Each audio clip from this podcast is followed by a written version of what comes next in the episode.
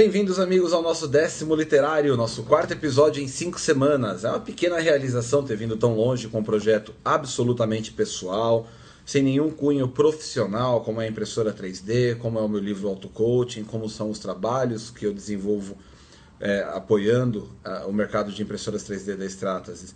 E é importante que, graças a, ao apoio que muitas pessoas têm dado nesses poucos episódios até agora, mas que foram fundamentais para dar aquela motivação aquele combustível extra para a gente poder continuar lutando. Queria iniciar meus agradecimentos pelo Abelardo Bias Sobrinho, uma pessoa que foi um amigo pessoal da FATEC, da Work, da RS Engenharia e que é uma pessoa que está sempre divulgando, curtindo, comentando. Nesse mesmo sentido, o Eduardo Busquim, da Anacom, uma pessoa que tem me ajudado muito.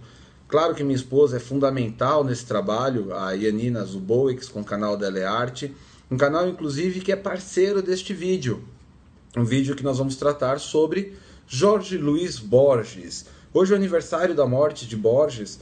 Borges nasceu em 24 de agosto de 1899 e foi morrer quase 100 anos depois, em 14 de junho de 1986. Um escritor fantástico, um ícone da América Latina e uma pessoa que eu gostaria de, antes de tudo, agradecer, porque se todos os trabalhos do imaginário e da fantasia evoluíram na América Latina, ele tem uma, uma importância fundamental nisso tudo.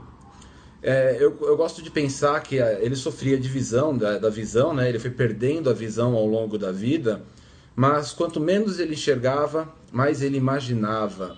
E ele construiu obras de um imaginário tão lindo, tão complexo.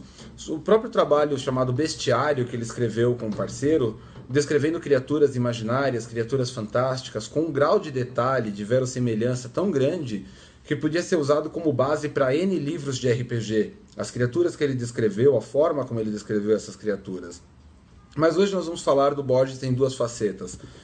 Borges era uma pessoa que ele era considerado um pouco elitista, uma pessoa de muito de direita, mas ele nunca apoiou, por exemplo, o nazismo. E o fato dele falar muitos idiomas, como o francês, como o alemão, se devem ao fato de que seu pai, quando ele foi para a Europa tratar a doença da, da visão que ele próprio tinha, a mesma doença de visão que passou ao seu filho, ele passou a ser educado desde 1914 em francês, e ele fez a sua primeira tradução, inclusive, de Oscar Wilde com 11 anos.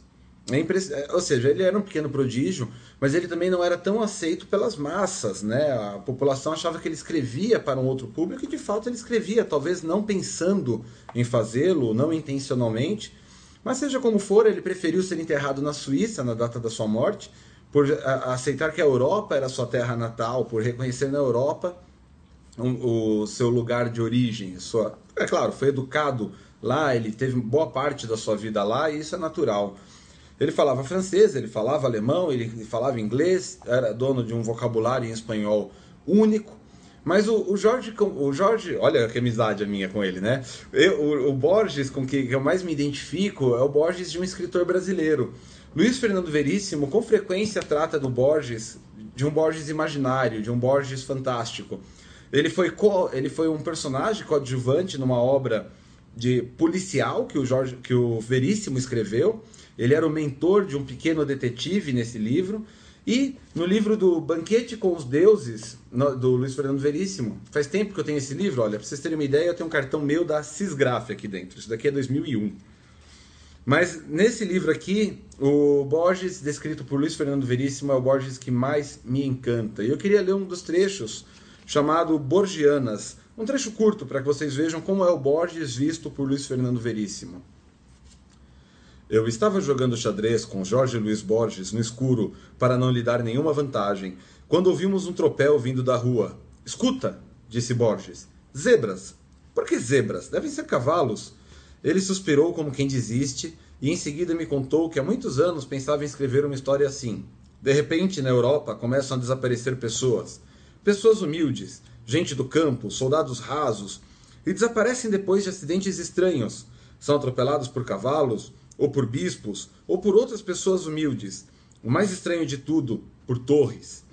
Estão caminhando na rua, trabalhando em suas casas e pá! De repente um cavalo e as atropela. Ou vem um bispo e as derruba. Ou uma torre, não se sabe de onde, e as soterra.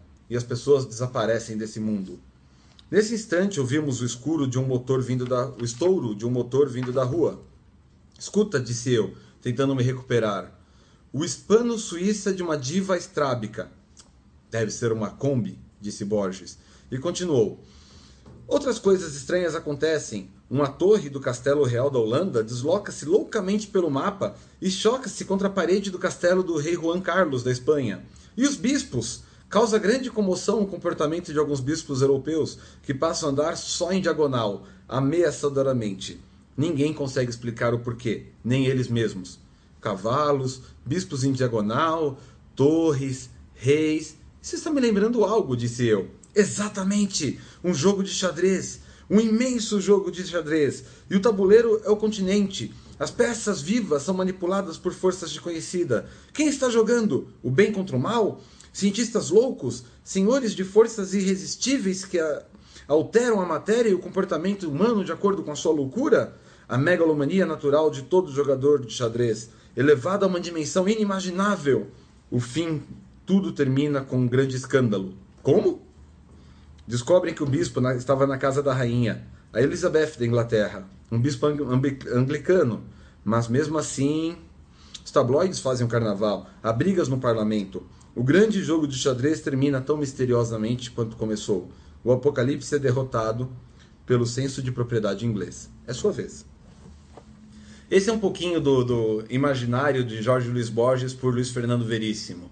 Uma pessoa de uma imensa de um imenso conhecimento, uma pessoa extremamente criativa e que ela vai do, do mais imaginário ao trivial sem dar nenhuma pista de quando ela está mudando de página.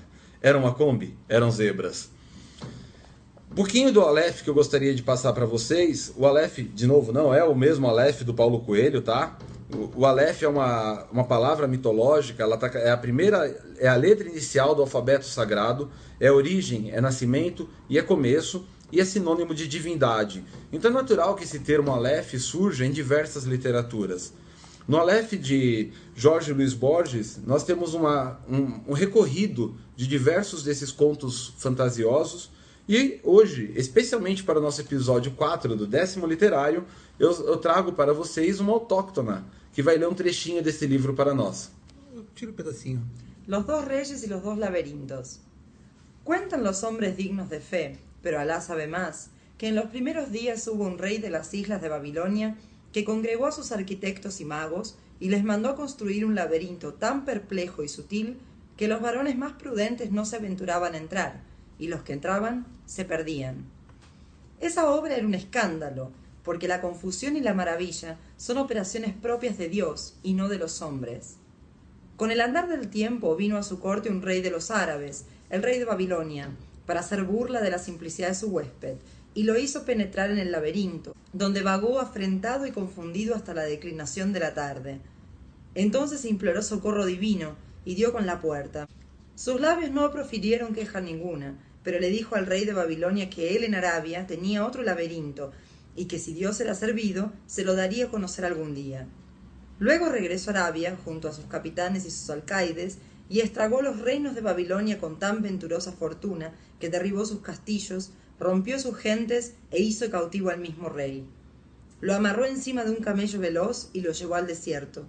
Cabalgaron tres días y le dijo Oh rey del tiempo y substancia y cifra del siglo, en Babilonia me quisiste perder en un laberinto de bronce con muchas escaleras, puertas y muros. Ahora el poderoso ha tenido a bien que te muestre el mío, donde no hay escaleras que subir, ni puertas que forzar, ni fatigosas galerías que recorrer, ni muros que te veden el paso. Luego le desató las ligaduras y lo abandonó en mitad del desierto, donde murió de hambre y de sed. La gloria sea con aquel que no muere. Esta foi a obra de Jorge Luiz Borges, um conto chamado Los Dos Reges e Los Dos Laberintos, do livro El Aleph. Se você gostou de nosso trabalho do décimo literário, por favor, continue incentivando. Um beijo grande no coração dos meus amigos, que eu também esqueci de mencionar no início o Júlio e Ariadne, o Paulo, Vinícius Caravante, Thales Ramos, que são pessoas que têm curtido, têm compartilhado e têm comentado para mim o que têm achado. Vocês gostam do, décimo literário? Deixem um comentário aqui embaixo. Digam aquilo que vocês querem ver, qual o próximo ator, autor que vocês querem ver retratado aqui. Obra, vida. E me sigam nas minhas redes sociais, arroba Emanuel Campos no Twitter, tudo junto, ou aqui no nosso canal do YouTube. Inscreva-se, youtube.com barra Sprug 2008. Obrigado e até a próxima.